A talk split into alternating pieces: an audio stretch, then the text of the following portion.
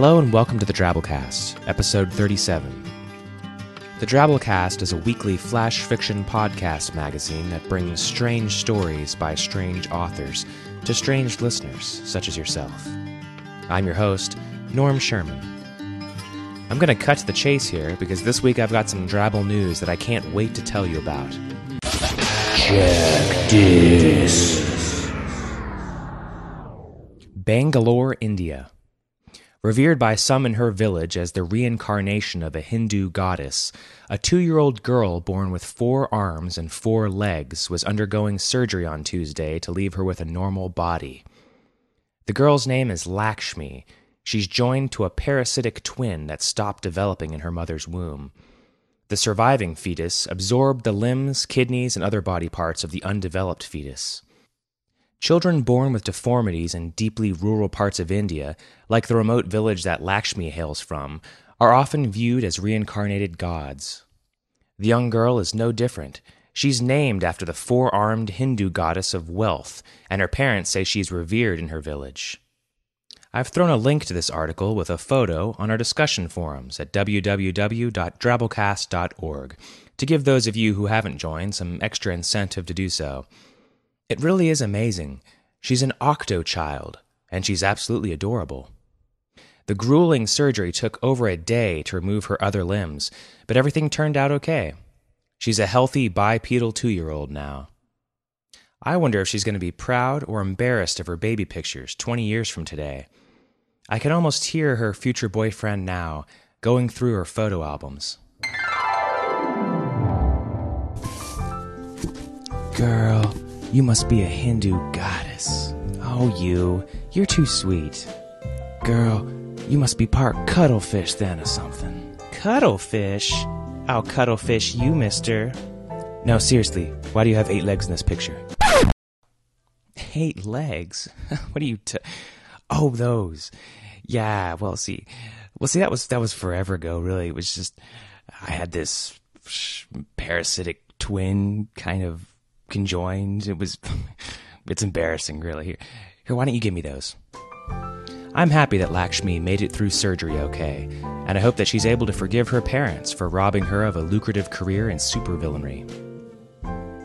Today's story is called Luna Springs by Patrick Hurley. After spending some time in Ireland and a little more time in Costa Rica, Patrick has settled down in Chicago to write stories. Patrick's been published in The Willows magazine, Nightblade, and The Horror Library. So without further ado, Luna Springs by Patrick Hurley.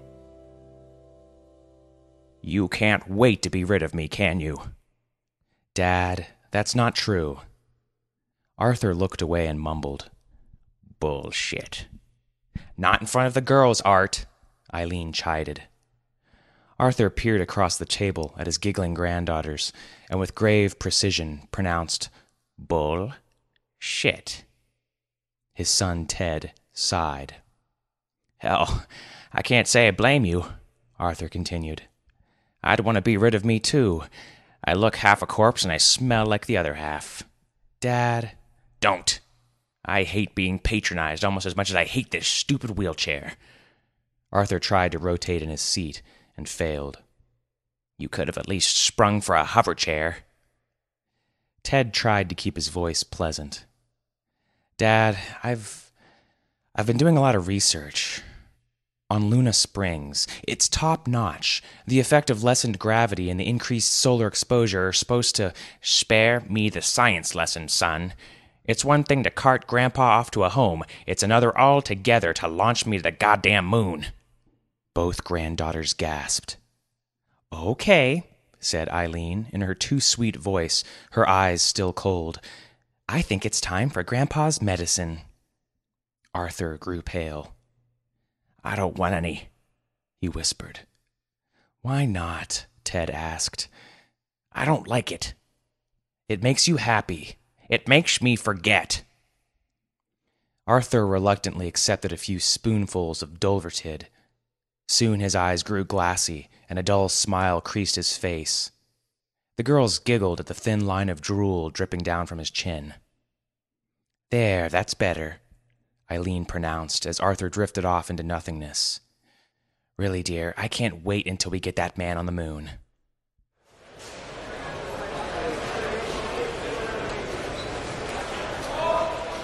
Families crowded the launch platform, each with an elderly passenger in tow.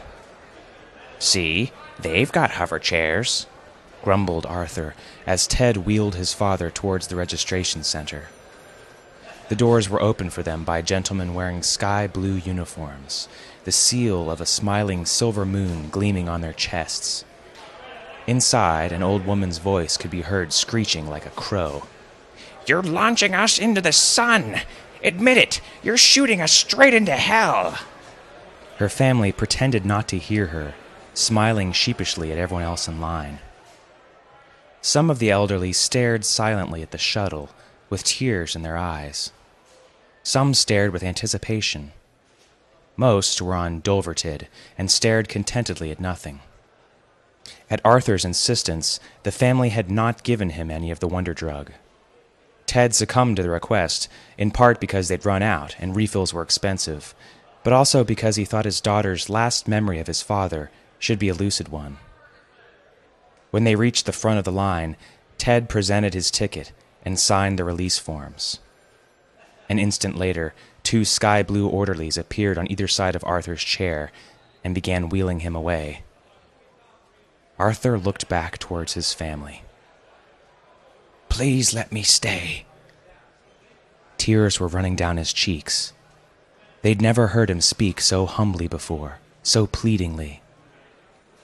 I- will try to be more pleasant, Arthur continued, his voice trembling.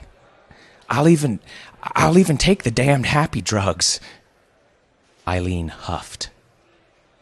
The orderlies folded their arms. Ted paused. For so long he dreamt of a free schedule, an extra room, and a cease to unwanted querulous demands. Then he looked over to his wife. Bye, Dad, he said, kissing his father's forehead. I know you'll like it up there. Arthur's eyes widened in pain. Girls, go hug your grandpa. They approached hesitantly, one and then the other. Arthur clutched them fiercely until they started to shift uneasily, and Eileen pulled them away. The family waved as Arthur was wheeled toward the rocket ship. With a face as still as stone, eyes red, Arthur stared blankly ahead. The family returned to the observation deck as the shuttle began its countdown. As it reached 10 seconds, everyone began chanting along. Five, four, three, two, one. They all cheered, some louder than others. As the family drove home, Ted's daughter Lisa asked, Will Grandpa be okay? Of course he'll be okay, Ted snapped irritably. Eileen placed her hand on his arm. When can we visit him? Ted pretended not to hear the question, and they did not repeat it.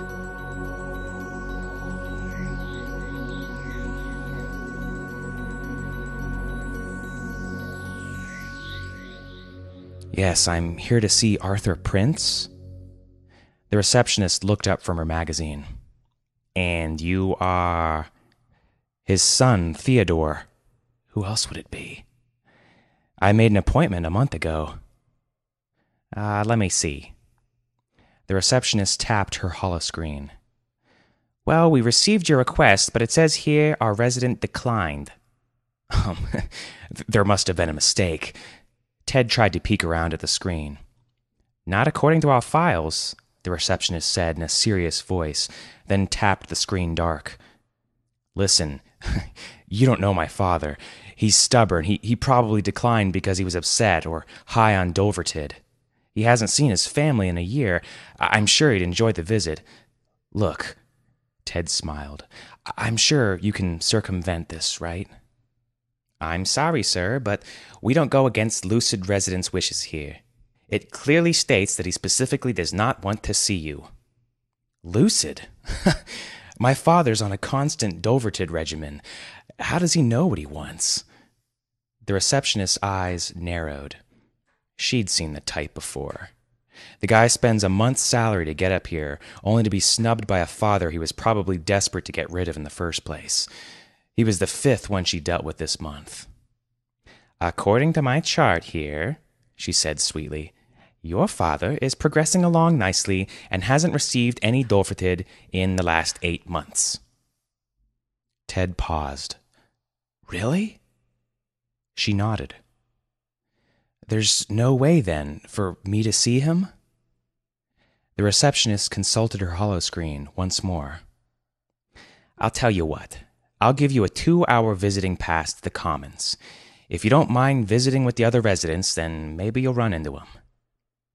Ted didn't relish the idea of being foisted upon a herd of insolent geriatrics, but this trip had cost him too much to leave without trying. Luna Springs' common room was not what he expected. Rock music blared loudly over the speakers. There were no wheel or hover chairs. The residents walked around upright, laughing and flirting with each other like teenagers. They were happy. Not the zonked out haze of Dulvertid, but the real thing. And the smell. From visiting his grandparents as a child, Ted had memories of nursing homes smelling vaguely of piss and sour milk, but the aroma here was wonderful. Fresh flowers, perfume, cologne. Ray Charles, What I'd Say, came over the speakers as Ted watched an old man dance between three cooing grandmothers, alternately pinching and kissing each of them on the cheek. There was something familiar about him. Dad? The matrons unhitched themselves from Arthur. Ted's father whispered something to them, and they departed, laughing softly. For a moment, Arthur looked so angry that Ted felt like a kid about to be scolded. But then Arthur broke into a smile. so you came anyway, eh? Arthur clapped Ted hard on the shoulder. They shook hands. Ted was amazed at his father's grip. For a moment, all he could do was stare. You're walking. You can walk. Whoa, nothing gets by you, son. But how? Well, the orderlies gave me some mumbo jumbo about Daniel Stewart, this billionaire genius who wanted to live in the heavens before he died. I guess he did his research. They say the gravity's lessened here, air's purified, filtered with vitamins and proteins. Even the light's better. Luna Springs is on a mobile foundation timed to keep optimum reflected sunlight at all hours. But you know what I think? I think Earth was holding on too tightly. Once it let go, we got something back. It's it's like being young again. The ladies here feel it too. Arthur gave his son a wink. You you can't mean what about mom? What about her? I loved your mother. I always will. Everyone up here has lost at least one person they loved. Some of us were even forced up here by families that didn't want us anymore. Ted looked away. Son, I'm happy on the moon. Here, I get to have some fun before I die. Here, my mind is crystal clear. My memories come alive in the moonlight and dance with the stars. Here, I have a new life. Arthur's face became cold. And I'd rather not be reminded of the old one. Ted flinched. Arthur smiled as if nothing had happened. Don't feel bad, son. Think of me as I'll think of you. A memory. You won't visit? Ted was surprised to hear himself ask. Return to that heavy, clingy bitch of a planet? Arthur sighed. no, Ted, I won't visit. Arthur hugged his stunned son and then nodded. The two orderlies standing behind Ted came forward and escorted him back to the returning rocket. Upon returning to Earth, Ted Prince refused to discuss his trip to Luna Springs. His wife, Eileen, assumed that the visit went poorly. That's too bad, she thought. All Ted had ever wanted was for his father to be happy.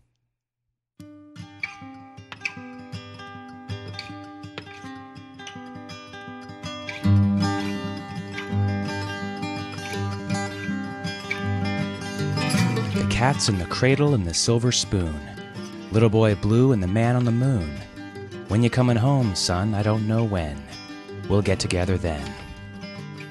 Feedback for episode 32, The Warden's Last Day by Andon Sharp. This one seemed to throw everyone off guard a bit. Todd's cat said, eh, it was a bit too messagey for me.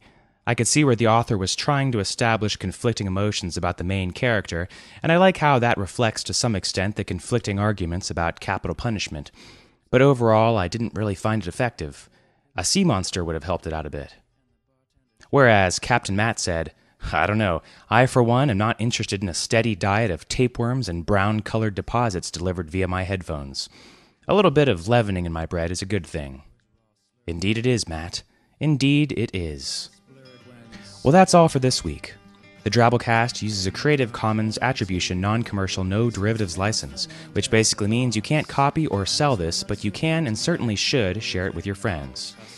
If you enjoy this podcast, you should consider donating via the PayPal link on our website so that we can pay our authors. Special thanks to Bo Kaier for designing our new logo. This guy does some amazing stuff for us. You should all check out his work at http colon forward slash forward slash b o k a i e r dot deviantart dot com. There's a link to that on our website. Expect to see more Drabblecast collaborations with Bo in the future.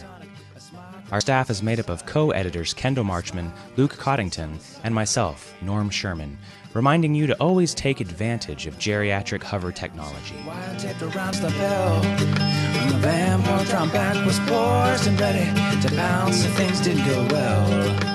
Pounce if things didn't go well.